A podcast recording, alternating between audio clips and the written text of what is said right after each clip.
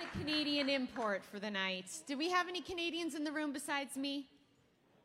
No dual citizens here? Okay, it's just me. All right. I hope I don't get a pie in the face like the youth ministers. I was like, if that's how you treat your youth ministers, I don't know what you do to Canadians, but... All right, well, I, I want to begin with a question. You know, if you're studying history, one of the things we often learn about is slavery. Now, if we think about slavery and the injustice of it for just a moment, is slavery something that is only a problem of the past, or does it also exist today?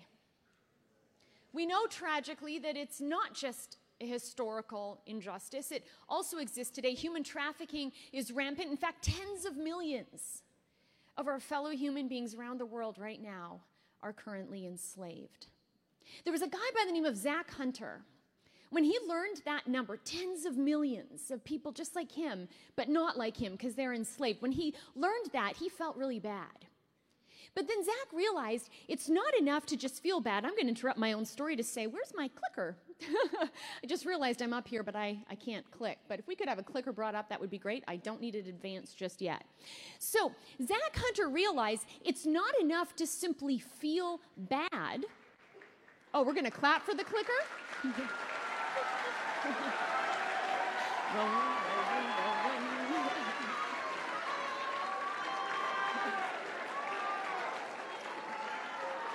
Wow, this is, thank you. Let's give it up. Wow, wow.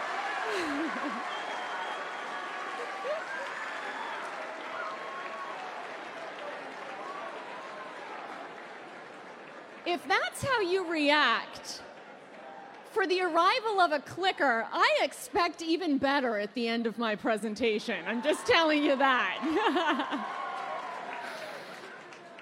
So back to Zach. So Zach realized it's good to feel bad about injustice, but that's not enough. You have to do something about it.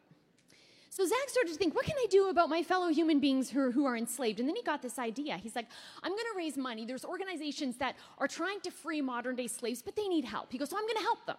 And he decided to raise money. He created this campaign called Loose Change to Loosen Chains. And what he did is he went around to people he knew, and he said, hey, if you have, you know, quarters and coins and pennies, um, we don't have pennies in Canada anymore. Do you guys still have pennies here?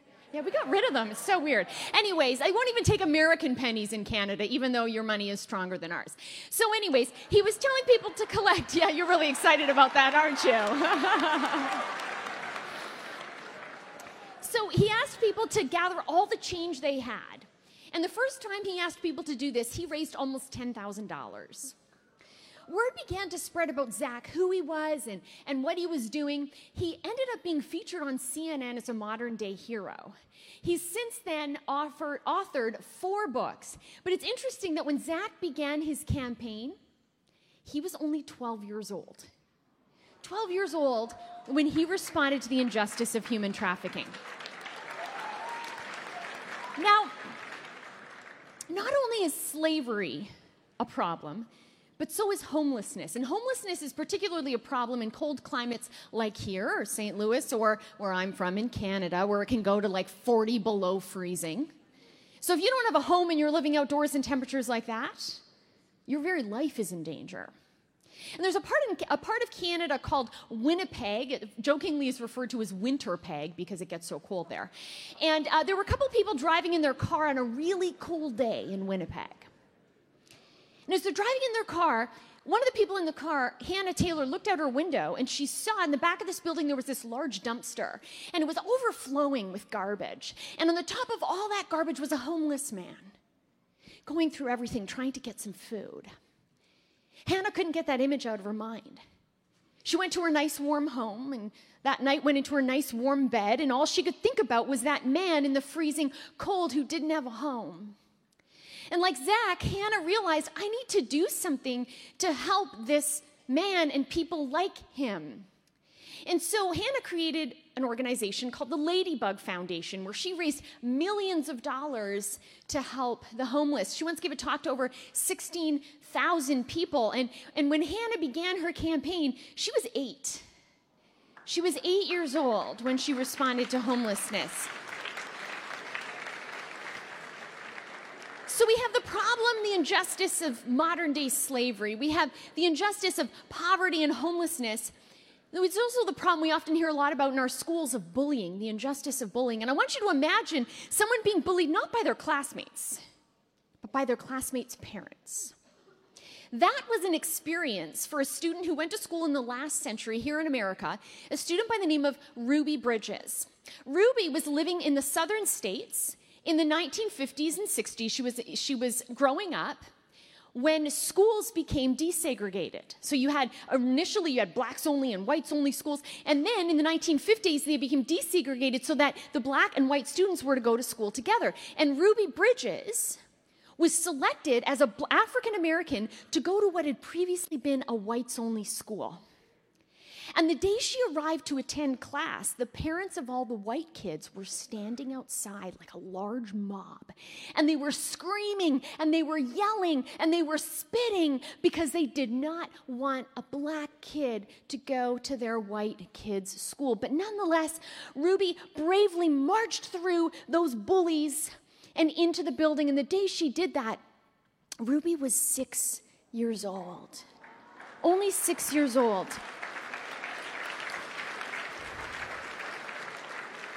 When I think about Ruby, or I think about Hannah, or I think about Zach, what comes to my mind is that although they were different ages, although they were from different places, although they were responding to different injustices, they had something in common.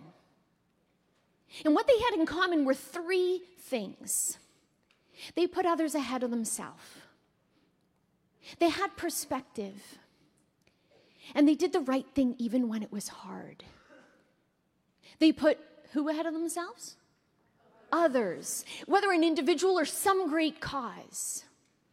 They had what?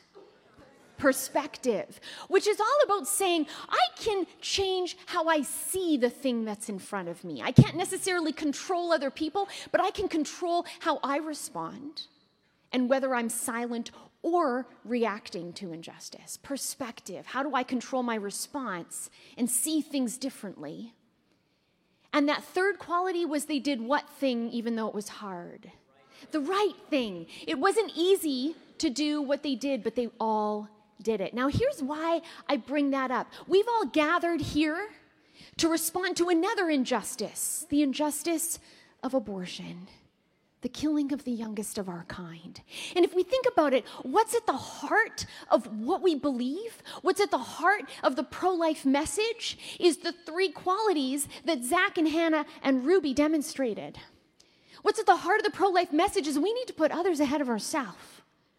We need to have perspective, and we need to do the right thing even when it's hard.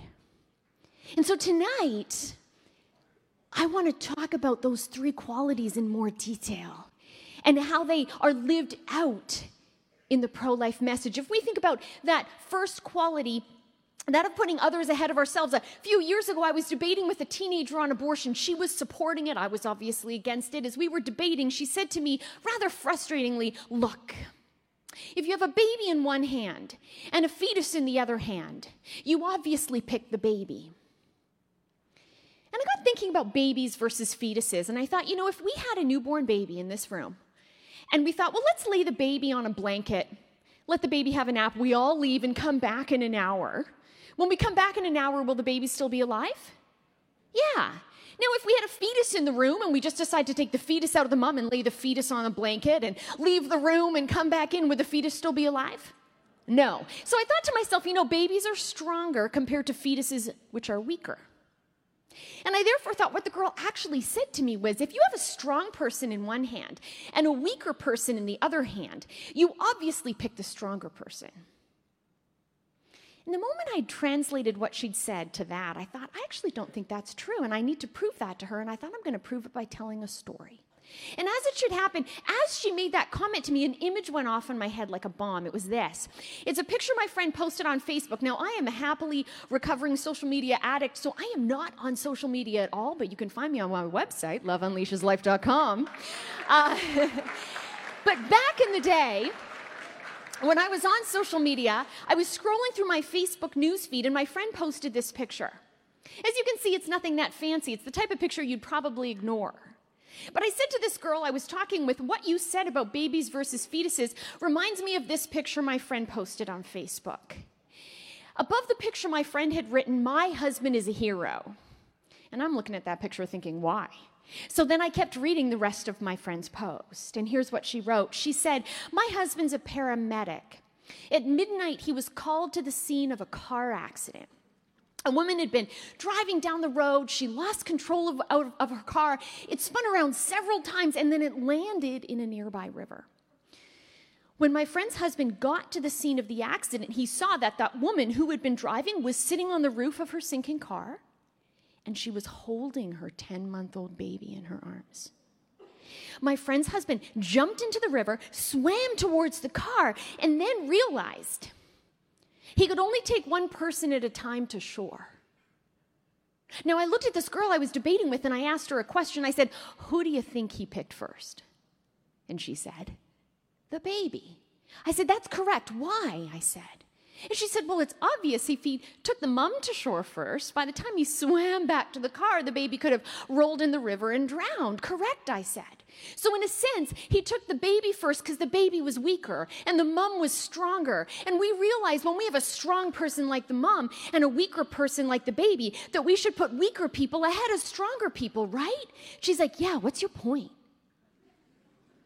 And I said, well, if we go back to what you said about babies versus fetuses, fetuses are weaker than babies, and since you think we should put weaker people ahead of stronger people, shouldn't we put the weaker preborn child ahead of all of us who are born? She looked at me and said, you argue really well. Now, what I like to say is that's not arguing, that's being a good storyteller and asking some important questions. But here's why I bring that up. We all recognize that that paramedic, when he jumped in the river, was putting the other ahead of himself. We recognize that when that mom said, take my baby first, she was putting the other ahead of herself. And we celebrate that because we think that's beautiful, because we think we should be selfless, not selfish, right? So if we believe that about the baby in the mom's arms, why don't we believe that about the baby in the mom's womb? If we believe others should be put ahead of ourselves. Now, some people might say, well, there's a difference. A baby in the mom's arms that's ten months old is a human being. But the fetus, the embryo, they're not human. So often what we first need to do as pro-lifers is convince people that embryos and fetuses are human like the rest of us, so that if we believe we should put others ahead of ourselves, then they'll start to put the human fetus ahead of themselves. How do we convince people the fetus is human? Well, the first thing I like to do is ask people an open-ended question, or, or not an open-ended, but a general question. And the question I'll ask is this. I'll say to someone, do you believe in human rights? Now, if you were to ask a stranger walking down the street if they believed in human rights, what do you think they're going to say? Yeah, they're going to say, yes, I believe in human rights. So now imagine you grab your smartphone or whatever, and then the moment they say they believe in human rights, you go to Google Image and you call up an image of a one-celled embryo, and you show them this picture and say, okay, what about this human's rights? Now, the moment they look at that picture, what are they going to say in response to your question? That's not a human. And the moment they say that one-celled embryo isn't a human, you just ask another question. You ask, what are the embryo's parents? Is the pregnant woman human? Is her partner human? If yes, wouldn't it follow that this embryo is human too? Because two human parents are not going to produce a cat, right? It, it, it can't happen. You know, one day I worry, I mean, these, these I worry that these people are going to show up in my audience, you know? Because if you just go to Google Image couple with cat, I mean, there they are, right? So you make the point that two humans are going to produce another human. So the embryo must be human. Now, someone might say, well, even if technically that embryo's human, the embryo's not alive. And if that's what someone says, we just ask another question. We say, is the embryo growing? So is the one cell growing into two and four and eight and doubling every time? If yes, wouldn't it follow this embryo's living? And if, yes, the parents are human, wouldn't it follow the embryo's human? And if, yes, I believe in human rights, then wouldn't it follow this living human has the same human rights as you or me? At that point, they might drop the F word. Now, It's not the F word you're thinking. Instead, they might say it's just a fetus. So let's have a fetus image here. And so if they say, and it's this amazing nine weeks, eh, in the first trimester, incredible image. So if someone were to say it's just a fetus, we just ask another question back. What kind of fetus? And then we use our phones to show them this. What's that? Oh, it's a dolphin, but a dolphin what? It's a dolphin fetus, very good, because other species have fetuses. Dolphins have fetuses, dogs have fetuses, humans have fetuses. You see, the word fetus, it doesn't tell us what something is. The word fetus tells us how old something is. In the case of the human embryo or fetus, when that human fetus is born and in the mom's arms, what do we call the fetus? A baby. When the baby turns two, what do we call the baby? Toddler. When the toddler turns thirteen, what do we call the toddler? Teenager. You know, once I was asked that question, an old lady stood up. She goes, impossible. That's what we call them. And when the teenager turns twenty-one, yeah, the, the, parent, uh, the parents are clapping. Anyways, so when the teenager turns twenty-one, what do we call the teenager? Even more impossible, right? Yeah, exactly. So the point is, we humans, we have words to refer to age ranges within our species. And the word adult, the word teenager, the word toddler, the word baby are just like the words fetus and embryo. They tell us how old you are, not what you are. If we want to know what you are, we simply ask, hey, what are your parents? And if this embryo's parents are human, then the embryo's human. But people will, will look at the one-celled embryo and think, but it's just hard to imagine that that tiny dot is equal to a woman. And so we somehow have to find a way to convey that something can look different from us and be underdeveloped in comparison to us and yet valuable like us. How do we do that? I was reading an article a few years ago by this guy named Richard Stith, and he, he made a reference to demonstrate a pro-life point. He made a reference to a Polaroid camera. How many of you guys have used Polaroid cameras? Yeah, I know they were like thing of our parents' generation, but now they're making this cool comeback. So when you go to like parties and weddings, it's like take photos with a Polaroid camera. So I want you to think for a moment. Stith made, made a great reference, and I, I put a little Canadian twist on it, or at least a Stephanie twist. It's not totally Canadian. So I, you know, you can say to someone who has a hard time believing the one-celled embryo is, is valuable, you can say to them, I want you to imagine you have a Polaroid camera. And I want you to imagine that you take the camera on vacation with you. And I want you to imagine you can say that you go on vacation to where my dad is from. So I'm Canadian, but my dad isn't. Any guesses looking at me? What do I look like? Did someone say Italian? A lot of people say Italian. I think it's because I can talk really fast and use my hands. But I'm not Italian.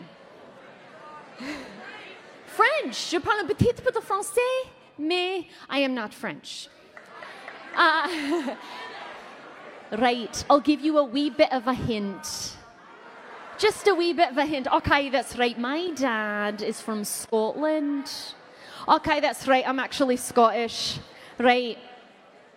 Yeah, my dad's got a very thick Scottish accent. Okay, it's fantastic. So let's imagine you can say to someone that you go on vacation to Scotland, and you take a Polaroid camera with you, and you go to a very, very famous part of Scotland that I was in just last year. It's called Loch Ness. Now, who can tell me what's in Loch Ness?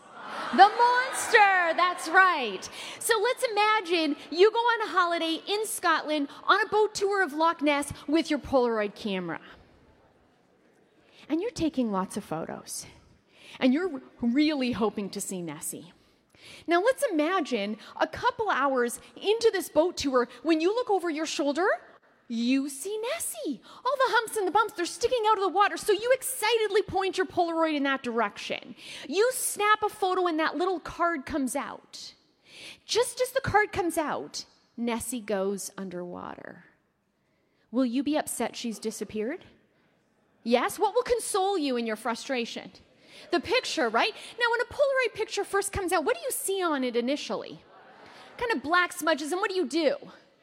Shake it like a Polaroid picture, right? Okay, so you shake it, and then in a few moments, you see on the paper kind of the shape of what you'd seen in front of you. So let's imagine as you begin to shake this photo, and you're excited because you're like, I can sell this to newspapers back home in America, and everyone will now believe that the Loch Ness Monster isn't myth, but is real. And so I'll get money by selling this photo, and you think about all the things you're going to do with this money. So you were so excited. So you're like shaking this picture. And let's imagine on this boat tour is a tourist from another part of the world who has never seen Polaroid pictures. Cameras, they don't know how they work. So they excitedly grab the card from you to have a look at Nessie, but when they look at the picture, they just see those black smudges. And they think, oh, the photo didn't take properly, and then they rip it and toss it in the lake. Would you be upset? Okay, right, we Scottish people, people are known for having a wee bit of a temper. Okay, that's right. Imagine the Scottish temper comes out. Right, so you get angry at the person for destroying the picture. And they'll look at you like you're crazy. And they say, it was just black marks. Why do you care so much about black marks? And you'd likely reply, but it wasn't just black marks.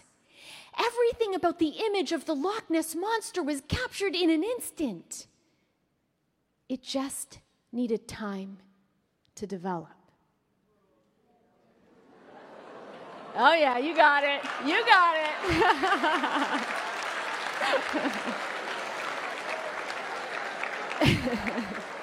You can thank Richard Stith for that, but I added the Scotland element.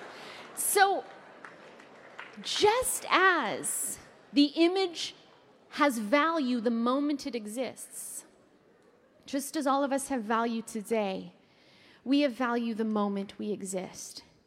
And because at fertilization we began our lives, then we should be valued from that point forward. So if we think about the first quality of, of heroes and role models, people like Zach and Hannah and Ruby, they did, or they did what? They put others ahead of themselves. Since we now know the preborn child is an other, we can convince people of that. Then that means we need to put that preborn child ahead of ourselves. If we think about the second quality, what was it? Perspective. The second quality is all about saying, how can I see this situation differently? It's kind of like, have you heard of the saying, well, is, the, is a glass of water half empty or half full, right? Are you viewing it as negative? Look how much is gone. Or positive. Look how much we have left to drink, right? So perspective doesn't change what's in front of us. It's about changing how we see it. And we need to have perspective when it comes to the abortion debate, especially when there's a poor prenatal diagnosis. Especially when people are told that their baby in the womb has some type of disability, maybe Down syndrome, spina bifida, something else. Because all too often people get that news and they think negative. Their perspective is all bad. Now, can we take the Down syndrome away? No. So if we can't change the situation, what do we do? We change our perspective. Instead of viewing that negatively, we need to view it positively. We need to change how we see.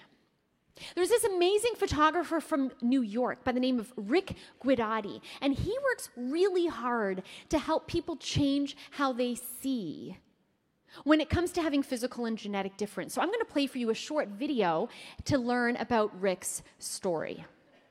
Rick Guidotti's life has been all about beauty and the power of images.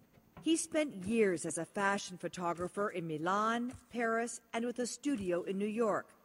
Always shooting what fashion editors decreed to be beauty. Then, fifteen years ago, when he considered photographing a woman with a disability, he was shocked at images in medical textbooks he consulted. Where, he asked, is the humanity? It doesn't work like this. That doesn't help. This doesn't help. This is sad. I haven't looked at this book in twenty-five years. It's terrifying. There's other ways to present this. I've spoken to so many genetic counselors that have a family in front of them, and they say, okay, this is what your daughter's going to have. Read this. And they cover up the photograph so the family, because it'll freak the family right out. There's got to be something else that we can do. There's got to be another way to present that information to that family. So this is Kiara. Now, those Kiara, medical pictures changed his life. Ever since then, he has devoted his talent to the disabled. People like Kiara. She has albinism, a congenital disorder that not only affects pigmentation, but vision. This is stunning. Oh, it's a great photograph. Yeah, I love the photograph. But they told her, no, don't be a dancer. You don't have enough vision to follow the choreography. You'll never dance in chorus. Find another dream. She said no. She's New Zealand's Celtic dance champion. His pictures are nothing short of stunning and are being exhibited in public places around the world, aimed at changing how we see people who appear different. But he started with albinism. Who was your first person you photographed and you thought, oh, I see something oh, so yeah, different? Yeah, yeah, yeah, yeah. Well, it was Christine. Christine walked into the studio, and she's beautiful. She has long, long, long white hair, pale skin. But she walks in like that. No eye contact, no one-word answers. This kid was teased every single day in her life. And it was like holding up a mirror and saying, look at yourself, you're magnificent. And she saw it, and she just exploded. That's who, that's her. I mean, she's so beautiful. And she changed right in front of the lens. She was nothing like the pictures of albinism he had found in medical textbooks. These are the images that I saw, but I also Classics. not only saw those images, I saw like freak circus sure. albino families, and, and I was like, oh, this is horrible. And then, and then, of course, all the movie references. Always his freaks. Usually the bad guy, usually the villain, the evil albino. He approached other women who had been born with albinism, people like Margaret Breed. I definitely hadn't seen myself like that before when he approached me and, you know, said, I want to photograph you, you're beautiful. Uh, definitely hadn't been in my vocabulary for thinking about myself. I started photographing these kids and hearing their stories and these adults, so I called Life magazine and said, hey, I've got this great story. Six weeks later, it was a major spread in Life magazine. Well, then someone said, it's not just about people with albinism, it's about celebrating all difference. Would you come and photograph our families at our Chromosome eighteen conference? It was in San Antonio. And I'm thinking, what the hell is a Chromosome eighteen anomaly? I had no idea. Chromosome eighteen anomaly is a genetic defect that can produce a whole range of severe malformations. Were you shocked? It was like I got slapped in the head, punched in the stomach, it ended. I, I thought, what happens if we're having a baby? And we find out that this baby's born with a chromosome eighteen, and that's what you see. Can you make beauty out of a trisomy yeah. eighteen? Well, no, there's gorgeousness there. This is, that's gorgeous kid. That's Pauline. That's Rebecca. These kids are, are superb. Ellington. These are all from the chromosome eighteen. Remy. She's stunning. She's amazing. Rick is the subject of a film to be released later this year. Award-winning documentarian Joanna Rudnick followed him to a conference of families whose children have chromosome eighteen anomalies. Rick took pictures of him the way I saw him. Not the way everybody else saw him, but the way I saw him. And it was the first time I had somebody tell me how beautiful he was. He didn't tell me he was small. He didn't tell me he had fat cheeks from his steroids. And they were these most beautiful pictures of this blue-eyed little baby. Rick took pictures of him the way I saw him, she said. Rick wasn't a photographer who became some scientist who could correct her son's underlying genetic condition. He didn't change the reality the child lived with, but he helped change the perspective through the power of his photography, showing the beauty and wonder of the child and affirming what the child's mom already knew. And so when it comes to people getting the negative news about a baby in the womb that may be physically or genetically different, we want to help them see the more positive perspective they can have. I saw the power of perspective up close and personally a few years ago when I had the chance to spend an afternoon with this guy by the name of Nick Vujicic. He was born without arms and legs. He's from Australia. How many of you have heard of this guy? Yeah, pretty cool guy. You can look him up on the internet. He's really funny. You know, when he came to Canada, I surprised my colleagues with him. So I know someone who knows someone who knows Nick, and I have learned it is all about who you know. So I emailed the guy I know and said, hey, any chance you could connect me to Nick Vujicic? And he's like, well, let me ask someone. And then he asked someone, he asked someone. And Nick was willing to come meet my staff. But I didn't want them to know. I wanted them to be surprised. So the day Nick arrived, like, they were probably, like, cheering louder than all you guys when I got my clicker. Like, they were like, what? No way. You're Nick? You're Nick? And then Nick looked at everyone and said, I'm not Nick Vujicic. I'm his stunt double. Yeah, he's that kind of funny. So he travels the world. He's got an epic accent. I can't do Australian. I can just do Scottish and English. So, um, but he's got this epic accent. He's really funny. He's so inspiring, and people love him, and he's reached millions. However, when Nick was younger and he was in school, he was bullied a lot. He was made fun of. So much so that one night Nick was so overwhelmed about what he'd never be able to do because he didn't have arms and legs that when he was laying in the family bathtub, he thought about rolling over and drowning himself in an act of suicide. Now, thankfully, Nick didn't do that.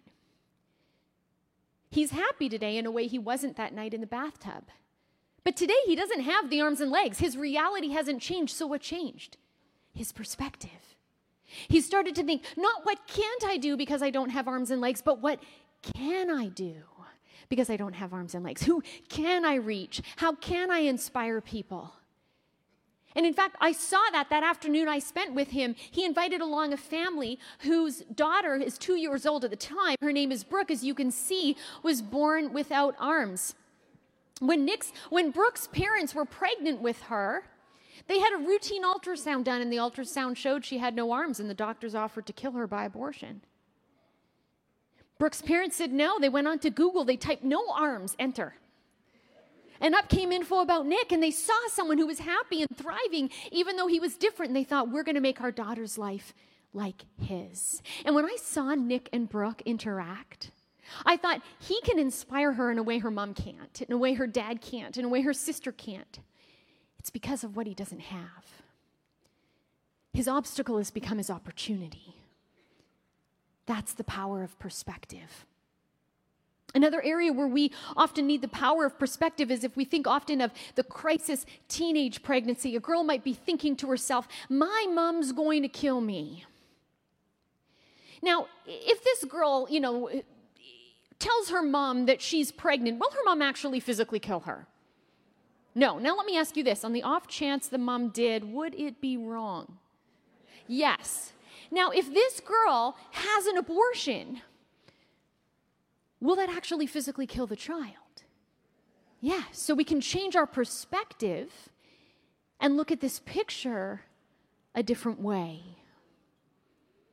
And it's, if it's wrong for this teenager's mom to kill her daughter because her daughter's pregnant, wouldn't it also be wrong for the teenage mom to kill her daughter or son just because she's unexpectedly pregnant? So we need to put others ahead of ourselves. We need to have perspective. What was that third quality? We need to do what thing? The right thing, even when it's hard. Even when it's hard. Because if we were to think for a moment about all the circumstances a pregnant woman can be in, those circumstances might be really hard. Maybe she's pregnant from rape. Maybe she's in, in poverty, she can't afford a child, maybe there's health problems, maybe she's really young, maybe she has no support, um, maybe she feels that this pregnancy is going to get in the way of her career or her education. And so it'd be hard to be pregnant and in that situation. And people who support abortion and people who oppose abortion actually agree on something. We agree that to be in these circumstances and pregnant is hard. What I ask people to consider is someone in these circumstances who isn't pregnant, but rather who already has a born child. Would it be easy or hard to care for this born child while in poverty? Hard. Would it be easy or hard to care for this born child while being fifteen? Hard. Would it be easy or hard to care for this child with no support? Hard. Would it be easy or hard to care for this child knowing every day you looked in that little face, her father was a rapist who brutally hurt you? Easy or hard? Hard. Now here's the question. Would we ever end the born child's life because the circumstances for the mom were hard? We wouldn't. We would say as hard as it is, and we're not going to minimize the difficulty. What we have to do is the right thing even when it's hard. And if that's true for the child who's out of the womb, that's also true for the child who's in the womb. And I want to leave you with some examples of, of people that I've met or know about who've done the right thing even when it's hard. I think of my friend Leanna. I met Leanna a few years ago when we both spoke in Guatemala. I don't speak Spanish, so I had a translator for my audience. She speaks English and Spanish, so gave her talk in Spanish, which meant I couldn't understand when she was speaking. So after the event, we both were taken back to our hotel, and we decided to get to know each other as fellow speakers. And we, we went to the restaurant, and we started chatting, and, you know, she mentioned that she was uh, thirty-seven. I said, no way, I'm thirty-six. And so we found some common ground and common interests. And then she mentioned she had a daughter. I said, oh, how old is your daughter? And she said, twenty-five. And I did the math. I thought, wait a minute, twenty-five years ago, I was eleven, which means you were twelve. And Leanna told me her story. Growing up in Mexico City, when she was twelve years old, she was kidnapped. She was held for days and brutally and repeatedly raped. Eventually, she was released.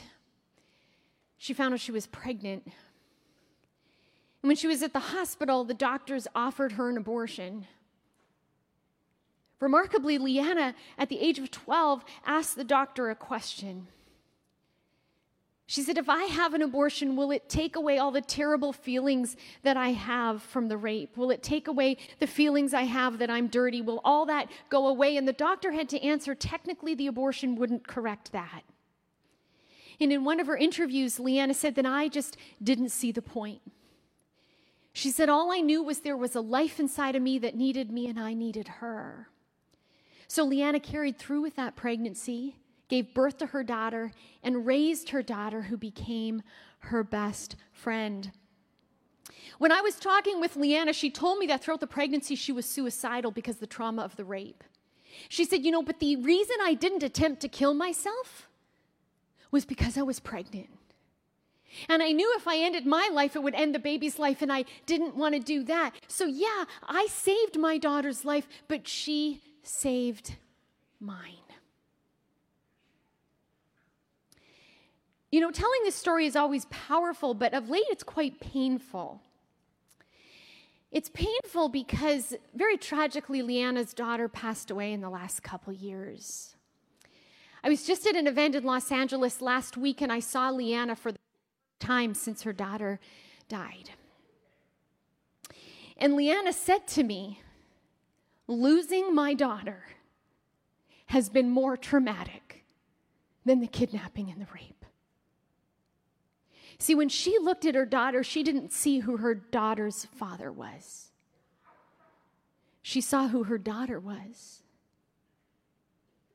She saw who her daughter made her, which was a mother, and loved her for who she was, not how she came to be.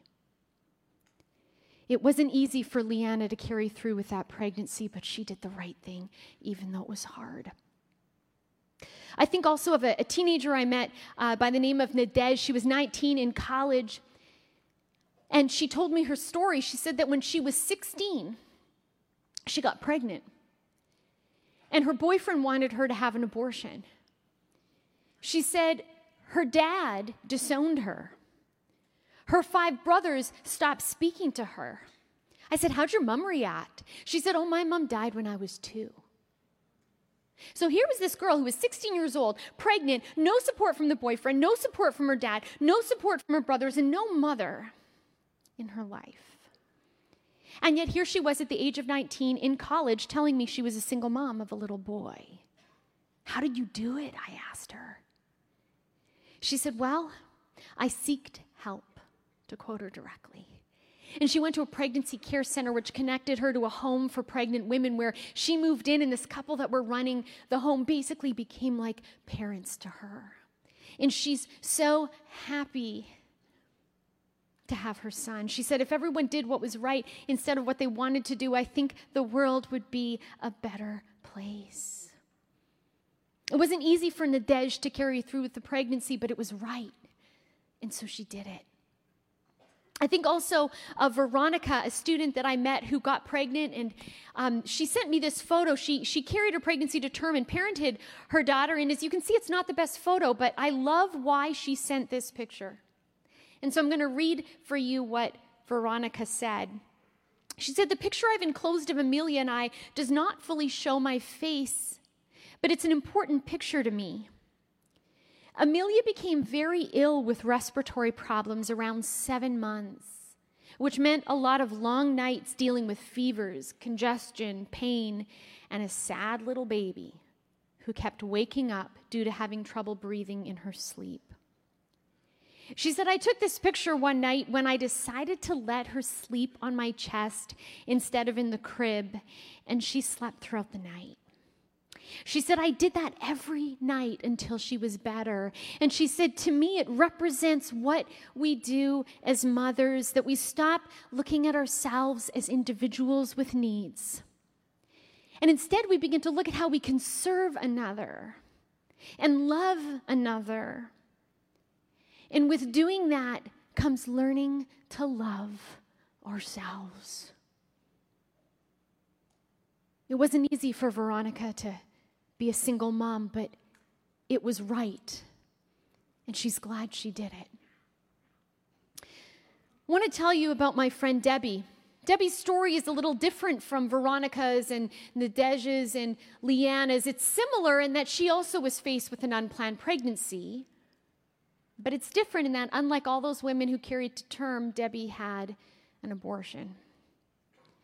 Now, you might be wondering, well, why is this pro-life speaker talking about people whose example we should follow now referencing a woman who had an abortion, because we're not supposed to follow what she did? Well, with the abortion, we're not supposed to follow what she did, but with how she responded to what she did, that's where we're supposed to follow Debbie. You see, Debbie came to the realization she'd made a grave mistake when she killed her preborn child, but she believed in God's mercy. So she repented of her sin. She experienced Jesus' forgiveness. And then she realized God just doesn't just want to forgive us. He wants to transform us. And he wants to show his power and majesty and take the dirty, ugly, sinful, terrible things we do and bring good out of them. It doesn't make the terrible, awful, ugly, sinful things we do good. It just makes God great. It shows how powerful he is, that he can bring good out of bad. And Debbie realized, I can't bring my baby back, but I can save other babies from what happened to mine. So Debbie decided to go around and start to share her story. And as she gave her testimony, one day she was at a school, and a student in the audience knew of a friend who was going to an abortion clinic that morning, and he pulled out his phone and he texted his friend, "There's a woman here who regrets her abortion." And the girl texts back, "Why?" And so then they start texting back and forth. Debbie ends her talk. The student tells a teacher and Debbie, and Debbie asks him to keep texting her and ask her, will she meet with Debbie for one hour before making her decision? As it should happen, the girl missed her connecting bus. She's sitting at the bus stop by herself. She said, fine, I'll meet with her. So the teacher, the student, and Debbie, they hop in a car. They drive to the bus stop. They meet with the girl. And Debbie asks her why she wants the abortion, and the girl said, I feel I have no support. And Debbie said, I give you my vow, I will support you. And your teacher will, and your classmate will. And Debbie said, can I tell you the choice I made and why I regret it? And the girl was open, and, and Debbie shared her story. And at the end of that meeting, and instead of going to the abortion clinic, the girl went to a doctor where she heard her baby's heartbeat for the first time. And several months later, this baby girl was born.